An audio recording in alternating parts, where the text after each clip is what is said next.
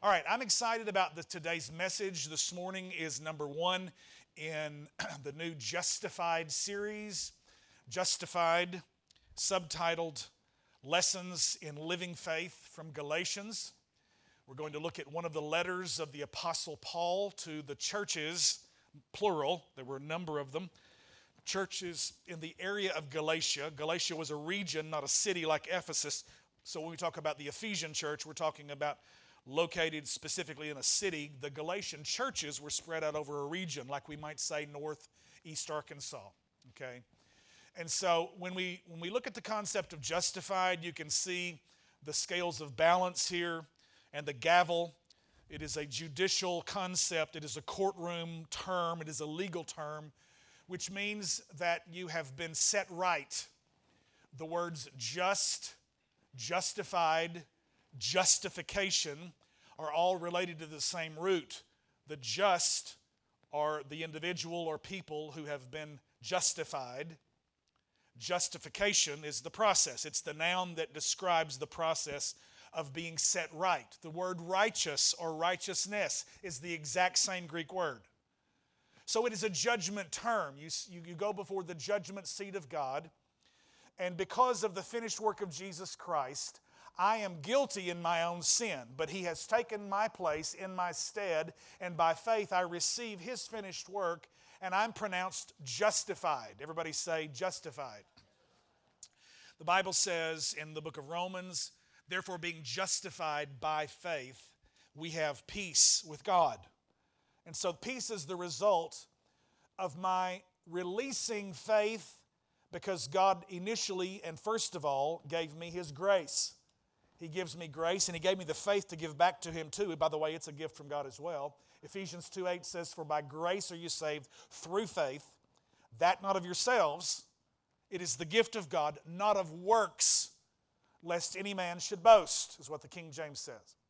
And so you are justified. It is a moment in time, it is a snapshot. It's not hoping across your life to have enough good deeds that God will call you justified in the end. As a matter of fact, when you were born again, you were already pronounced justified in that moment. You're justified by grace through faith in Jesus Christ. Somebody say amen. The title of the message this morning is called Reformation 500, and I'll explain the reason why I've chosen that title for the message uh, today in just a moment. Let's get into our text. And in your seat, you will find a, a, blank, I believe it's a three by five card, and a pen. And I want you to take up your three by five card and your pen. And we have two verses of scripture today that I want you to write. I'm going to be preaching for at least eight out of potentially nine weeks. We, we may interrupt this because Pastor Ray texted me the other day and said, I really have a prophetic word for the church that the Lord has given me for this next stage of victory. And he said, if you can work me in sometime this fall, then work me in. So I'm, I'm trying to rework my nine weeks down to eight so I can let him come in and speak prophetically to us as we take this step in this next season to enter this next phase of ministry and, and occupying a new building out there on our paid for 30 acres of property in Marion. I'm excited about that. So these two verses of scripture I want you to, to jot down, and don't start yet until I tell you exactly what to write because I want to make it easier on you than you'd probably do on yourself. Every day I left my dorm room in the fall of 1979 with a freshly written scripture on a 3 by 5 note card, and I committed to memory literally hundreds of verses of scripture throughout my college experience because I didn't have an iPod, I didn't have an iPhone, I didn't have an iPad, I didn't have a laptop. There were no everything, everything that was computerized was the big, huge mammoth mainframe in the computer science building uh, at Arkansas State University. And anything that I did computer, I had to write a program on COBOL or RPG or whatever, some of the various computer languages, and we had to do them through cards, was through that data. And so I was using a 3 by 5 card every day and stuck it in my pocket and would memorize scripture. When you do that, you're, you're absolutely creating a a reservoir for the Holy Spirit. Isaiah 12 says, With joy we will draw water from the wells of salvation. And when you're in a difficult season, God can drop the bucket down into your soul, out and down into your heart, and pull up fresh living water that is in your heart and remind you of scriptures that you have in the past committed to memory and quicken them, make them alive in you to cause faith to grow when you're in a difficult season, when you need guidance, when you need direction. And so this morning, I want us to read the text out loud, and then in just a second, I'll tell you exactly what I want you to write. So let's get Galatians chapter 3, verse 11. Find a screen and read out loud with me. Here we go. So it is clear that no one can be made right with God by trying to keep the law. For the scriptures say it is through faith that a righteous person has life. Now, in order to really make it simple for you on this first challenge, because every week there will be a fresh card and a pen in your seat challenging you to write the scripture down. When you write it down, that's the first step toward logging it into your memory. But in order to make this one easy, we're just going to say that you already have one. You're going to leave with one under your belt already. You didn't even know you knew it, okay? This one, let me give it to you in the King James because this is the phrase that will be familiar to everyone. The King James says in Galatians 3:11, "But that no man is justified by the law in the sight of God, it is evident for the just shall live by faith."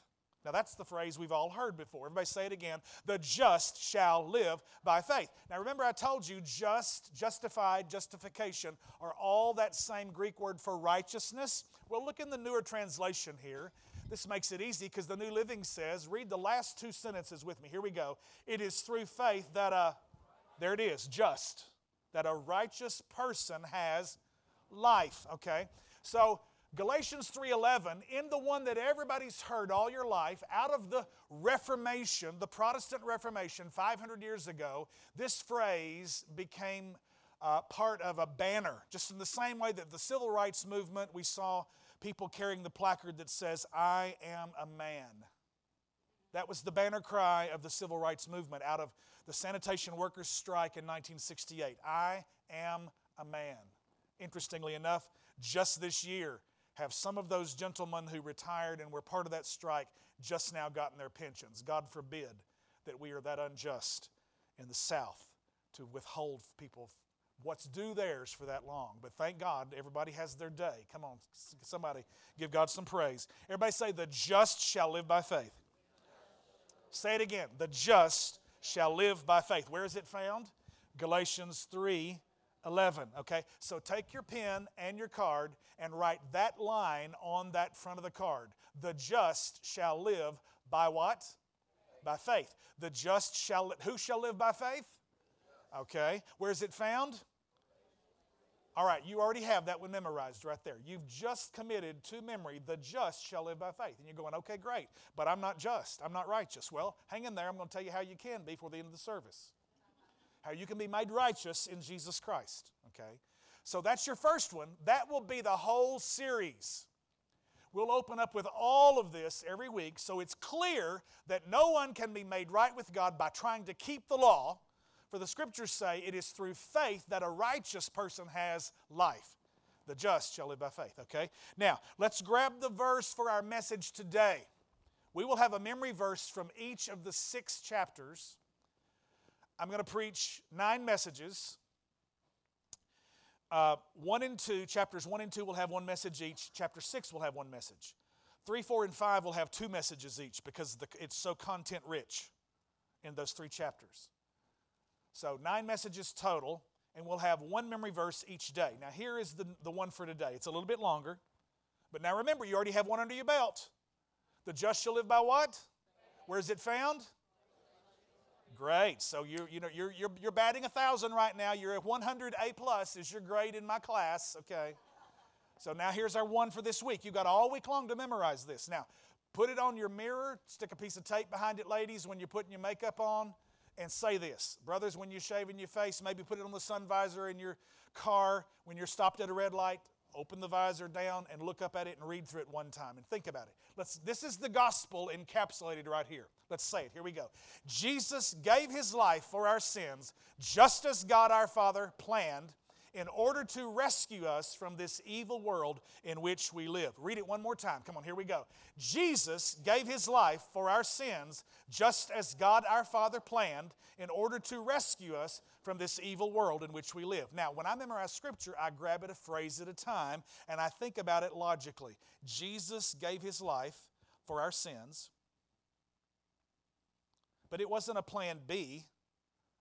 It wasn't, oh, well, things didn't work out with Israel, so I'm going to have to send Jesus to die for all these fools. Matter of fact, Revelation 13 8 says, the Lamb of God was slain before the foundation of the world. Revelation 13 8. So, in the mind of God, He knew that Jesus would go and die in our stead for our sins. Look what it says just as God our Father planned. This didn't take God by surprise. He didn't have to come up with a plan B and go, well, option A didn't work. Jesus gave his life for our sins just as God our Father had planned, or just as God our Father planned, okay? And for the reason, so that, or in order that, here we go, in order to rescue us from this evil world in which we live. In order to rescue us from this evil world in which we live. So take a second and get all that written down. Write it down on your card. Take it home with you this week. And at least once a day, please. I mean, there's no reason. You know, you're going to check your phone 60, 70 times. Just check the card a tenth of that. Give God a tithe and just check this five times during the day. Look at it. Jesus gave himself for our sins, just as God our Father planned, in order to rescue us from this evil world in which we live. Okay? That's the gospel right there. It's not exhaustive. There's more to the gospel than this, but this certainly is a really good start of what the gospel message is the life giving message of Jesus. All right? Now, there's one thing that I want you to get this morning because Galatians chapter 1 is about getting the gospel right. Say that with me. Get the gospel right. We've got to get it right because if we misunderstand the gospel, then we have confused the very message that has the ability to transform the lives of people dramatically more than anything else on the planet. One thing the gospel is the life giving message of the finished work of Jesus Christ that says he is King and Lord, and he offers a whole new kind of life to the hearers now. Now, so much of Southern Bible Belt Christianity is about a home in the sky and the sweet by and by. It's about fire insurance, escaping hell, and it's about you know, everything being taken care of when you stand beside St. Peter at the pearly gates and will the Lord let me in and will I get in by the skin of my teeth and all the nonsensical, anti biblical, or extra biblical stuff that we talk about all the time that's just not even in the Bible. And so I want you to see that this gospel, this, this gift of eternal life, is not something on the beautiful Isle of somewhere in the sweet by and by. Because so much of the time it's just about what's going to happen in the way out distant future, and we're left in the lurch not knowing that Jesus has come that we might have life right now and more abundantly. So that we could live a different quality and a different character and a different kind of life. Eternal life is not a long time, saints. Eternal life is no time at all. And eternal life is not quantity, eternal life is quality of time. It's quality of life, rather, is what I meant to say. Quality of life right now. You don't get eternal life when you die and go to heaven. You get eternal life when you're born again into the kingdom of God. Everybody look at your neighbor and say, right now, Come on. So, Jesus, the, the, the, gospel, the one thing is that the gospel is the life giving message of the finished work of Jesus Christ that says he is King and Lord and he offers a whole new kind of life to the hearers now. Everybody say now. All right. The just shall live by faith. You already memorized that. Galatians 3:11. That's the verse that rang out during the time of the Protestant Reformation 500 years ago. It appears four times in the Bible in the Old Testament minor prophet of Habakkuk chapter 2 verse 4 and three times in the New Testament Romans 1:17, Galatians 3:11, Hebrews 10:38. Say it with me one more time. The just shall live by faith. Now, I want to jump in quickly and give you some historical context. How many of you heard of Martin Luther? Not Martin Luther King, senior or junior. Both of those men of God were named after Martin Luther of the 15th, 16th century. Martin Luther was a German monk born into a somewhat well to do family and was set to study law. He was born in 1483, died in 1546. Very dissatisfied, battling depression, probably some real issues of maybe uh, what we would refer to as mental illness today in terms of battling depression Everybody in the room probably does at some point or another. Uh, whether it is actually physiological or it's just mood related, you, you've probably experienced just being very down and not being able to get up. And so Martin Luther is looking for fulfillment, he's looking for peace with God, and he's traveling along a path one night, I believe it's in the summer, and a thunderstorm comes up and strikes, a lightning bolt strikes a tree that's just within a few feet of the path that he's walking on. And if, if you have never been close to a lightning strike, let me tell you, it can change your life. I was a little boy. My younger brother Dewey was with me, and we were under the carport of our house at 300 Center, 300 South Center, where we grew up. And uh, there's a den there now that's been filled in, but it used to be a drive up under that before they put the, the carport on the side. And so mom and dad are both at work. Dad's at the farm, mom's at the flower shop, and Dewey and I are out there, and I think it's a summer, summer day, and it's in the middle of the day, and thunderstorm comes up and we're standing out there just kind of watching it. It's pouring down rain, it's lightning like crazy, and lightning strikes a redbud tree that's probably about 40 feet from where Dewey and I are standing. And I'm going to tell you, the hair, we were so close to the redbud tree where the lightning struck, and you heard it pop, and there was pop and tingle all over us. Hair on arms and head and neck stood up, and you could just feel it, just that, you know, 40, 40 feet away or so from where we, maybe it wasn't even that far, maybe, maybe say 30. And so just being that close to it, it was terrifying.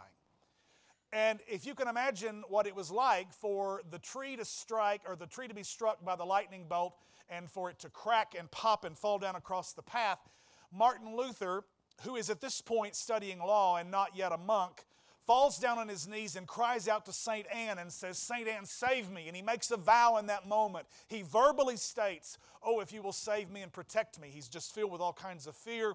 He says, If you will protect me and get me through this night, I, I promise to be, I vow to become a monk.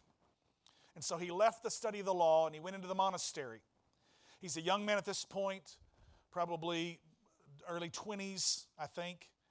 And he studies for years in the monastery, and he's involved in all kinds of ascetic practices, A S C E T I C, which is basically the idea that you can um, sort of, I hate to use the word torture, but that's the concept ultimately that it comes to with extreme fasting, uh, wearing hair shirts, um, you know, wallowing in ashes and dust.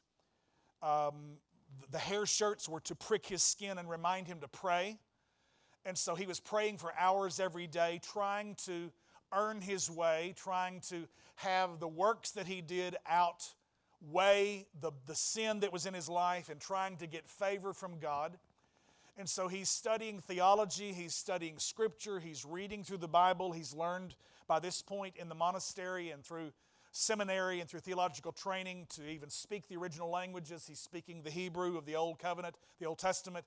He's speaking or he's reading the Greek and the Aramaic of the New Testament. And so he's reading through all of this and he's crying out to God and he's fasting. He's wearing his hair shirts. He's doing all kinds of stuff that is on the border of torture and mutilation, just trying to bring his flesh under subjection, hoping to get favor and win salvation. Finally, get enough righteousness on his own that he could win salvation. And God, sort of in the middle of all of that confusion and nonsense, bad theology, just sort of pulls back the dark clouds of confusion and shines a light and beams revelation down into Martin Luther's heart. And he starts to burn with this phrase the just shall live by faith. And he's part of a corrupt church system where, where priests are basically have this at this point become very wealthy and they are part of the, the three estates in terms of the votes of the various nation states and the societies across Western and Central Europe. It was, it was basically the nobility and the clergy and then the peasant class. And that's kind of their Congress. They had three votes, and it was the voice of the peasants and the voice of the nobility and the clergy. And the nobility and the clergy always voted together to not pay taxes, and they put all the taxes on the back of the poverty stricken peasants.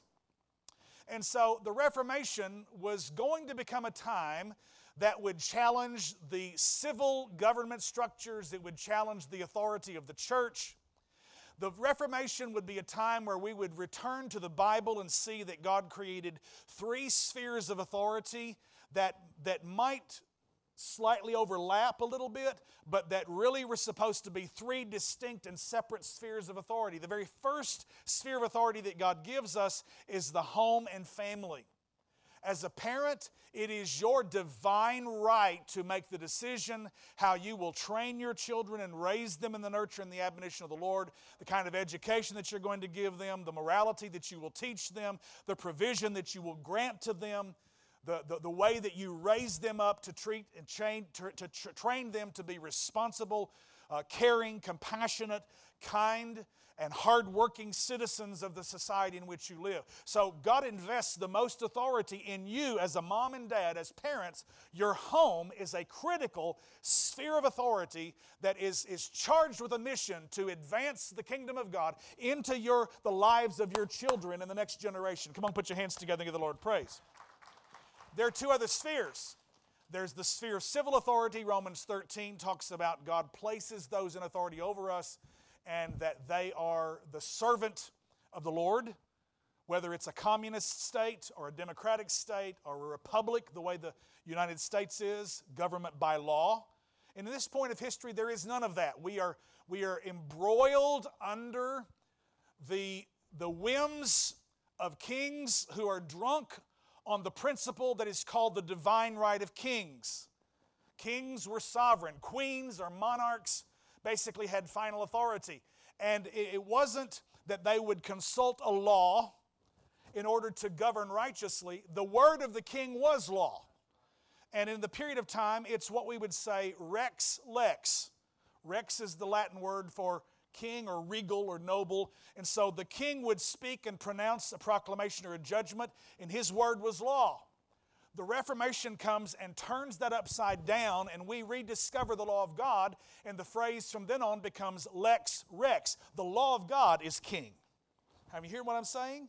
This is my favorite time of history when I teach world civilization uh, because it's just alive with the presence of God. Martin Luther is an ordinary dude who is struggling trying to find the favor of God, and in the middle of all of this, of just hours a day praying and doing without food, and fasts himself down into a little emaciated monk. Now, later on, you see that he kind of really enjoys the grace and favor of God in his beer and his wine and all of his eating, and he gets a little bit rotund.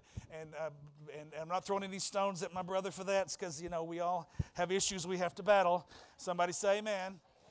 And uh, he realizes along the way that it's the favor of God that is given to us as a gift, that you don't earn it, you don't work for it, you don't deserve it, but God in His grace chooses to give it to you because of His love for you.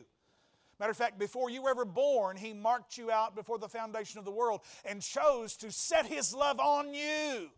Come on, somebody, are you hearing what I'm saying this morning? All right. And so Martin stands up against a corrupt church because the third sphere of authority is the church home and family, civil government, and the church. And there is no distinction or separation of powers during this divine right of kings period. Is basically the pope from rome is calling on the shots. He's moving the chess pieces around the board and he's blessing marriages that he feel like, feels like will most benefit the holy roman empire and he's marrying the houses across back and forth, literally, where there's so much intermarriage between all those cousins. It's wonderful. I mean, it's a wonder they didn't produce some really problem situations. And sometimes they did because they were just so inbred. And it was just this idea that there was this noble group that had the right from God, blessed to be able to rule everybody else. And from the Reformation forward, everybody began to question authority. Now, not just, in, a, in just for the questioning's sake, but in light of the Word of God. They would go to the Word first and see what it said. And, and Martin realized that the people of God were going to have to hear the gospel, hear it clearly, and understand it for their lives to be changed and transformed, and for the societies in which they were living to become righteous and just before God. And so Martin saw the prophetically the problem that was going on. Every little village had one copy of the Bible and it was chained to the pulpit in that community. The people were illiterate, they couldn't read, and the services that were held in the particular local Roman Catholic churches were all conducted in Latin, so the priest was speaking a language the people didn't even understand. And the only thing they really did grasp was the sharing of that bread and that wine that was the broken body of Jesus and the shed blood of Jesus. And in that moment, they at least had a temporary sense of understanding of Jesus dying for their sins. But it was clouded with a whole set of confusing ideas that you had to, along with your faith, work in order to please God and gain God's grace and God's favor. And the Catholic religion has kind of an intermediary place that is not found in Scripture. I don't want to be offensive to anybody who may be visiting, who may come from a Roman Catholic background, but the concept of purgatory is, is extra biblical. It's not in the Bible, it's Catholic tradition. And so it basically says that you're not bad enough to go to hell, not good enough to go to heaven. And so for a couple thousand years, we'll whip you real good until you can finally get to heaven. Or you, you, you don't endure it, so you got to go to hell. And we'll make the decision there in that spot for you. And um, basically, the Pope wanted to get St. Peter's Basilica finished. He wanted to build it. And so, in order to do some fundraising, he sends an evangelist out into the countrysides of the various nation states that are now developing in history. And all of the tribes of different areas are coming together uh, and becoming France and becoming Spain and becoming England and all these and becoming Germany it used to just be kind of a loose region of tribes, and every, every region had its own king. And so now they're beginning to rise up kind of based on their common language and history together, and nation states are being formed. And the Pope is very much interested in maintaining power. He wants to finish St. Peter's Basilica, so John Tetzel goes out in the community as an evangelist for the Roman Catholic Church, and he begins to preach the gospel of indulgences. Indulgences were basically salvation for sale. And as a matter of fact, there's a little ditty, and I use the word correctly because it was a little sing songy thing that he said, and it's translated correctly. You can Google this and look it up. This is historically accurate. He said, Every time a coin in the coffer rings, a soul from purgatory springs. And so it is the idea that if Uncle Jerry, who was basically a pervert, uh, you want to get him out of purgatory? Forgive me, I, maybe that's too plain. But let's make Uncle Jerry not so bad but you know, maybe he was just a thief, okay? So you go in there and you've got a silver coin or a cold one, or a, gold one, and you drop it into the coffer. a cold one and a gold one, okay? I don't know where that came from. You drop it in the coffer, and Tetzel would say every time a, a, coin in the coffer rings, a soul from purgatory springs. Well, I want my Uncle Jerry to get out of purgatory and go to heaven. So I start just scouring, and I, I, I, I sell some vegetables out of my farm and everything I can craft and do down at the market, and I try to gather together a few coins while the revival's in town, and I go pay for Uncle Jerry to get out of purgatory. This infuriates Martin because he's beginning to see the reality of the corrupt church at this time that had lost ground on what the gospel was through the dark ages. And he begins to just resonate, just on fire, because God had breathed into him, the just shall live by faith. And he realized that it's by faith that we come to God, not based on our merit, because none of us are worthy. Jesus dies for a bunch of lowly, unjust, guilty sinners, and He loves us so much that He says if we'll just trust Him, that the just will suffer for the unjust, the righteous for the unrighteous, the godly for the ungodly. And He took my place in my stead in order that He might rescue me from this evil world in which I live. And so Luther begins to preach the gospel, the real Bible gospel. And oddly enough, he sets down to begin to translate the Bible into the vernacular of the people, the, the common Germanic language. And you know, it's just like God. All of a sudden, here comes this dude called Gutenberg who has a vision of a printing press. And about the time that, that Luther finishes the Bible in German, he, he gets introduced to Gutenberg. And guess what? The first big book that Gutenberg printed, what it was? The Holy Bible. And it began to go out en masse in copies all over the German towns and villages, and people started to learn to read. And Luther started preaching the Mass, the, the, the message that was there at their service in German instead of in Latin. The people start hearing the gospel. And guess what happens? When they start hearing, they're transformed because what, is, what does the Bible tell us that hearing does? Faith comes by and hearing by the Word of God. And so the, he preaches in a language they can understand. He prints a Bible a, and gives them a copy they can take home, and they start to read it, and their lives start to change, and revival breaks out. This is what my cry is for America that we don't just have, first of all, the church needs a Bible revival because we, are, we can read, but we're biblically illiterate. We don't know what the Bible says. And so we've been duped into deceived into this nonsensical, divisive state of, of, of hardline far left Democrats and hardline far right Republicans, and we, we square off. And I'm going to tell you in this day, in this spirit of division, that I don't believe is from God. I believe this is when real Christians ought to be standing in line and building bridges and not drawing lines of division. We will be in this next 25 years, I believe, a people that will be recognized in the face of this extreme polarization of politics that true Bible believing Christians will arise with a third alternative, and it's called the kingdom of God.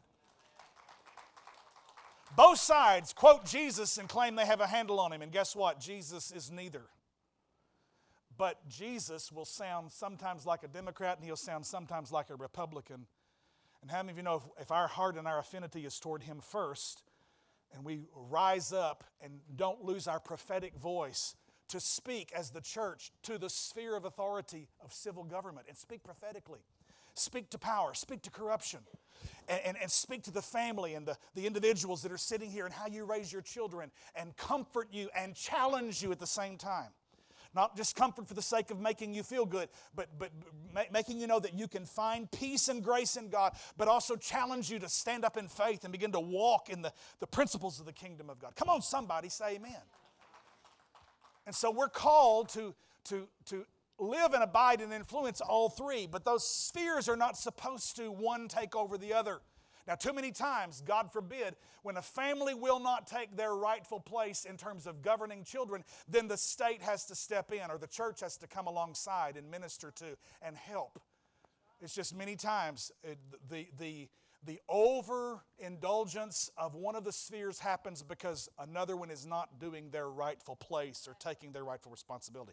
Don't shout me down. That's good preaching right there. Wow. Man, I get lost where is the time? See, I hadn't even looked at my notes. All right, let's, let's, let's move quickly. Help me, Holy Ghost. Y'all get anything out of this? All right. Just hang with me just for a few. I'll, uh, I'll put it in turbo drive here. Paul, 2,000 years ago, is fighting the same spirit, except it's not salvation for sale. It is Judaizers that have crept in that have told the people if you're going to be a Christian, you have to become a Jew first and you have to get circumcised. So it's the same spirit of faith plus this work. Faith plus circumcision for Paul, which he's battling against that idea. It's just faith alone. Everybody say faith alone. In, the, in Martin Luther's day, it was faith plus the tradition of the Roman Catholic Church, and it was a coin in the coffer to buy salvation, to buy an indulgence.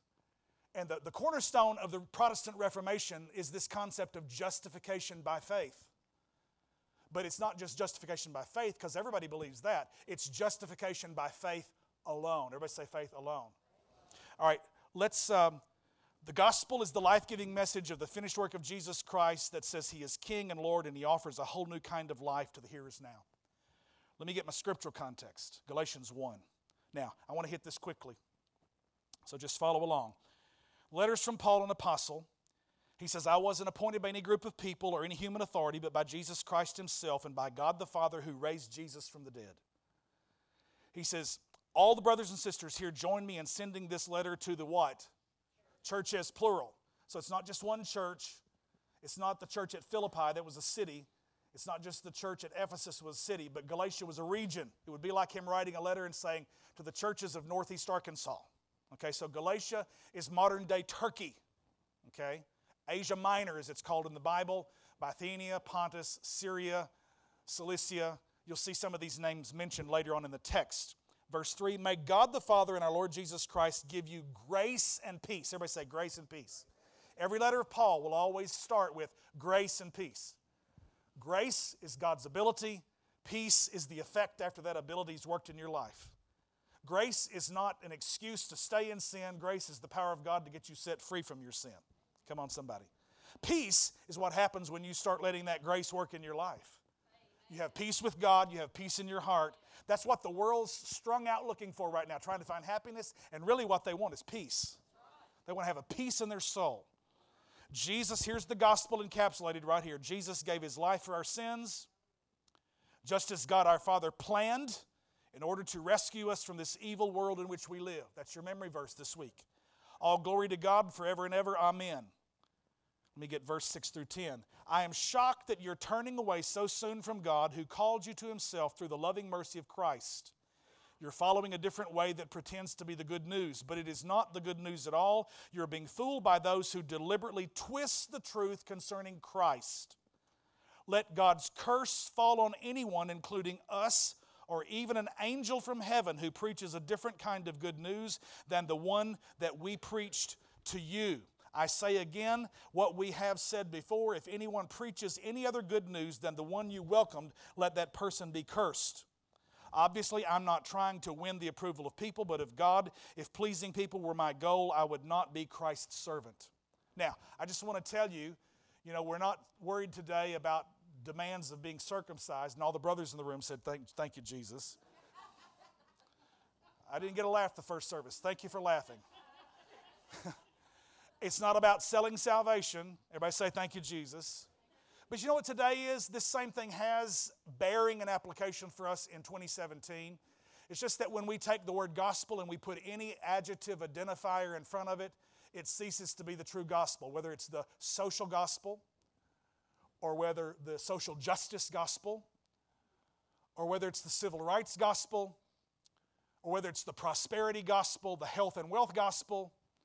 I could go on and on and on and just give you the flavors of what have been identified in the 20th century. And let me just say that every one of those things I mentioned are godly things. We want good civil rights. The Bible teaches prosperity.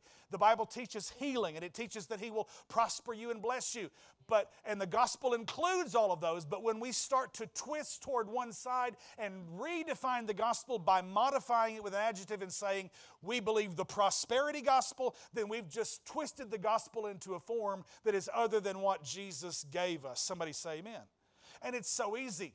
I don't want to be offensive to anybody, whether you're from a Roman Catholic background or you come from any of the other, uh, sometimes what we might call Christian sects, S E C T S, not S E X, S E C T S, the, the, the uh, sectarian groups, which basically think they're the only ones going to heaven. I, I sometimes wonder what my Mormon brothers and sisters do with this passage. Because Paul basically says, I don't care if an angel shows up and gives you another gospel, let him be accursed. And the whole thing with the Mormons was that Joseph Smith had an angelic visitation with an angel named Moroni and showed him some plates that he dug up that nobody else has ever had a chance to look at with a set of glasses that nobody else has ever had a chance to see. And I'm not trying to be offensive today, but anybody with a right mind and open to the Bible would have to say, wait a minute, I've got to question this or whether it's Dad Russell's revelation as the founder of the Jehovah's Witnesses. Are y'all hearing me this morning? First of all, if you're ever in a group that tells you they're the only ones going to heaven, you better get out of there and run fast. I don't care if it's United Pentecostal or if it's Church of Christ. And all of those have a tendency to tell you they're the only ones going to heaven. That's a sectarian spirit. We took communion this morning, and there are brothers and sisters out of every nation, tribe, and tongue, black and white, red and yellow, Catholic and Protestant and Methodist and Baptist and Pentecostal and Presbyterian and Church of Christ. And even folks in those groups that I mentioned that God is sovereignly saved, you know, God didn't save any of us because our theology was right. He saved us because He loved us. Come on, somebody. You know what? You can even hear the gospel in confusion, and God can get a seed of His word in there in you, and you cry out to God in desperation, and it's His work that does it anyway. It isn't make, making sure you understand all your theology in a right row. Come on, somebody. He sent this letter, and there was conflict and controversy because the Judaizers are coming in and telling all the people, you know what? What Paul's preaching you is not right. You've got to become a Jew first. You've got to be circumcised, brothers, and then you can become a Christian. And Paul was standing up in utter defiance to that. Martin Luther was standing up in utter defiance to the tradition of the church that had been put on the backs of the people and had nothing to do with God's Word, the Bible.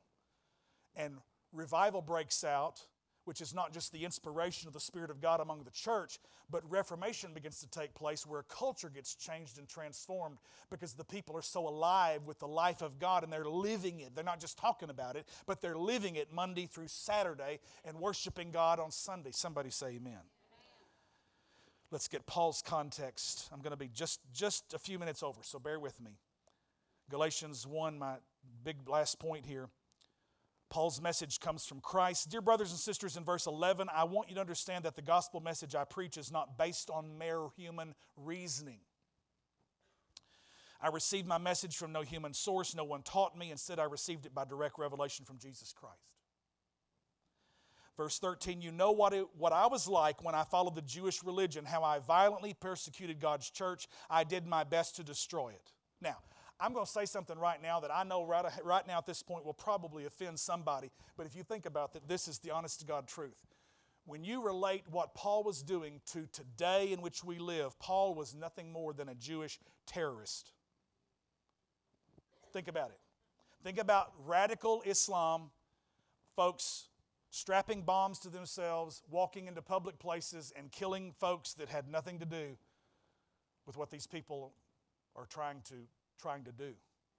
Paul was on the road to Damascus with a pocket full of warrants for Christians, those that were in what was called the way, capital W, the way. That is, they believed in the resurrected Jesus Christ as Lord. And Paul thinks he's doing God a favor and he's excited about it. He is killing Christians. He's a terrorist. There's no other way to describe him. And how many of you know if God can take a terrorist and intervene in his life and turn him to where he literally becomes the, the, the architect of Christianity and writes two thirds of the New Testament? How many of you know there's nobody in the room that's so far gone from God in your sin that God can't reach you and transform your life? If God can take a Jewish terrorist who is killing Christians and make him become the mouthpiece and the author of all these amazing letters that literally form Christianity for the next 2,000 years, God can certainly deal with the mess in your life. Somebody say amen. amen. He says, I was far ahead of my fellow Jews in my zeal for the tra- traditions of my ancestors. Basically, he was radicalized. He was a hyper fundamentalist, thinking he's doing God a favor by killing Christians. He says, now look at verses 15 and 16. This is a verse, two verses I memorized my first semester in college in Arkansas State in the fall of 1979. I wrote these two on the back of a card one day and walked out. Matter of fact, I'll quote it in King James for you. It says, But when it pleased God who separated me from my mother's womb and called me by his grace to reveal his son in me that I might preach him among the heathen, immediately I conferred not with flesh and blood. This is hit, hit here in the NLT. But even before I was born, King James is kind of dramatic way when it pleased God who separated me from my mother's womb. Well, what does that mean? Well, you know, when you get separated from your mother's womb, either you're born dead or alive. And if you're born alive, the first thing you do is ah! suck air and you let out a primal cry because you've just entered a whole dimension of life that you've never known before. And I think the same thing happens in the spirit when God awakens you and blows His breath across your dead soul and you come alive and you say, Jesus, save me, I trust you, that's your primal cry of your new birth. He's just breathed breath into your lungs and you're saying, Jesus, save me, I trust you. Hallelujah. And so, just like a baby cries because a midwife or a doctor slaps him or her on the backside and wah, the cry is a presence of life. Some of you are here this morning and there's a cry of your heart that's wanting to come out. And before the end of this service, I'm going to give you a chance where you could let that cry, that primal cry out to God and say, God, take my life and the mess I've made it. It'll be at the entrance into a whole new dimension. It's called the kingdom of God. It's called being born again. Come on, somebody, put your hands together and give the Lord praise. I love it. When this happened, I did not rush out to consult with any human being. I did go up to Jerusalem to consult with those, the apostles, before I was. Instead, I went way into Arabia and I later returned to the city of Damascus. Three years later, I went to Jerusalem to get to know Peter, stayed with him for 15 days. I'm, I'm wrapping it up. The only other apostle I met at the time was James, the Lord's brother. I declare before God that what I'm writing to you is not a lie. After that, I've, the visit, I went north into the provinces of Syria and Cilicia. And still, the churches in Christ that are in Judea didn't know me personally. He still had the reputation of being a Jewish terrorist. All they knew, look at this, read it out loud with me. Here we go. All they knew was that people were saying, The one who used to persecute us is now preaching the very faith he tried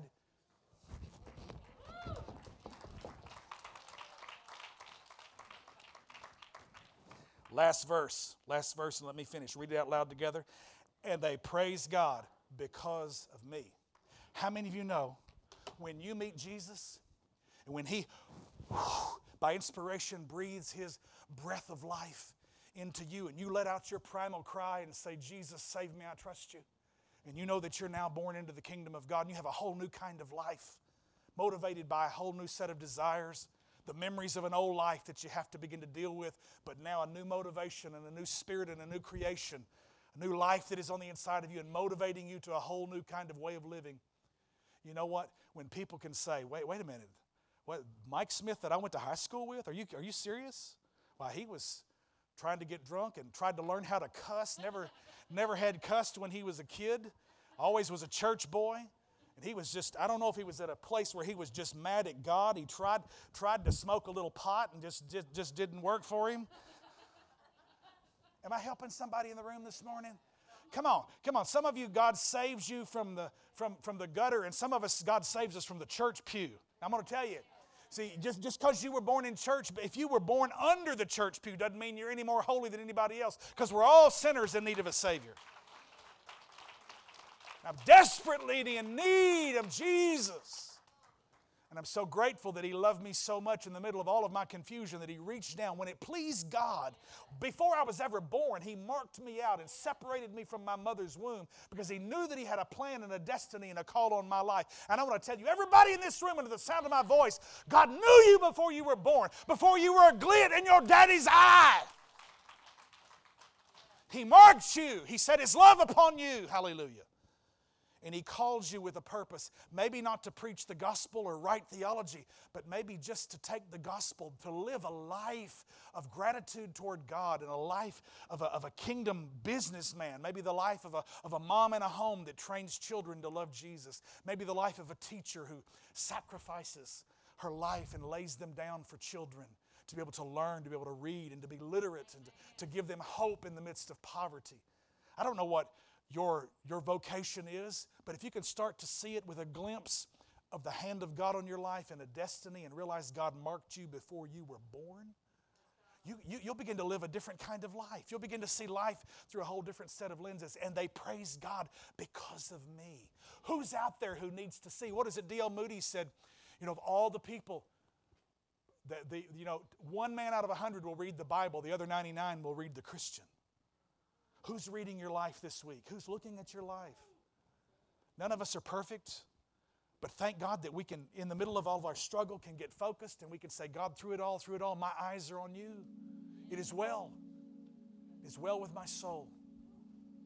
I, have tried to preach you out of a little bit of a motivation of a historical hero of mine, Martin Luther.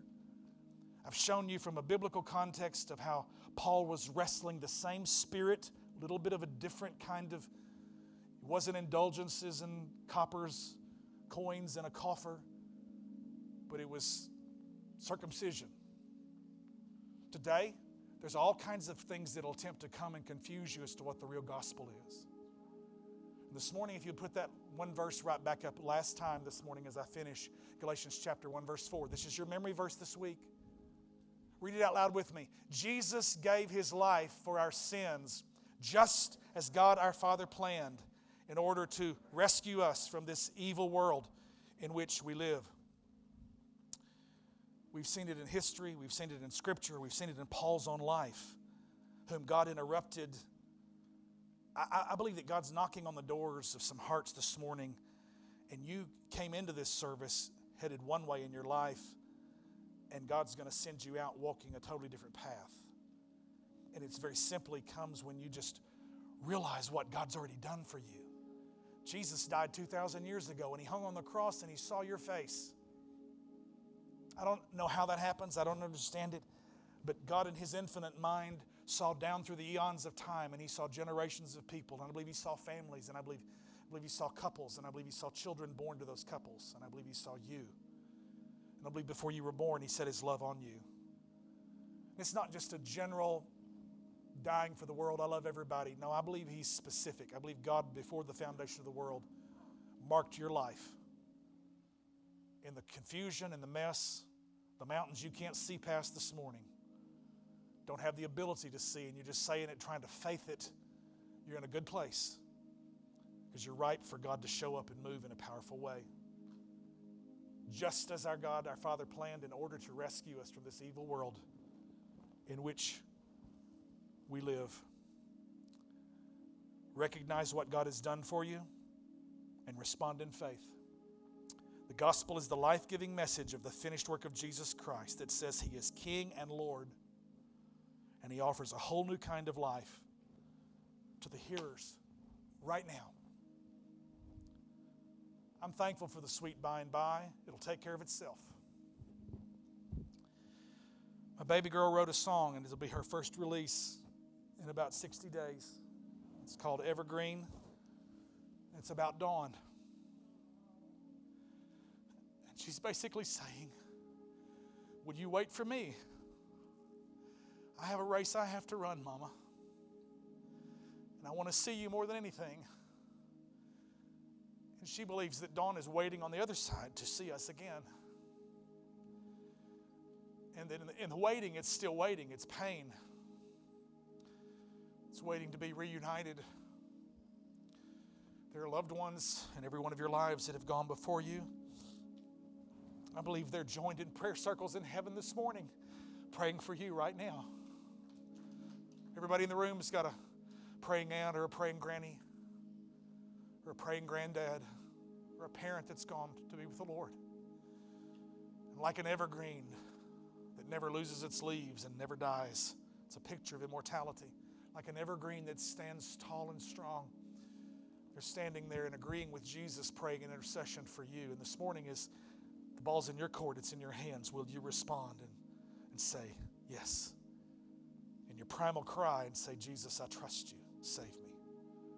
Lights are down, heads are bowed.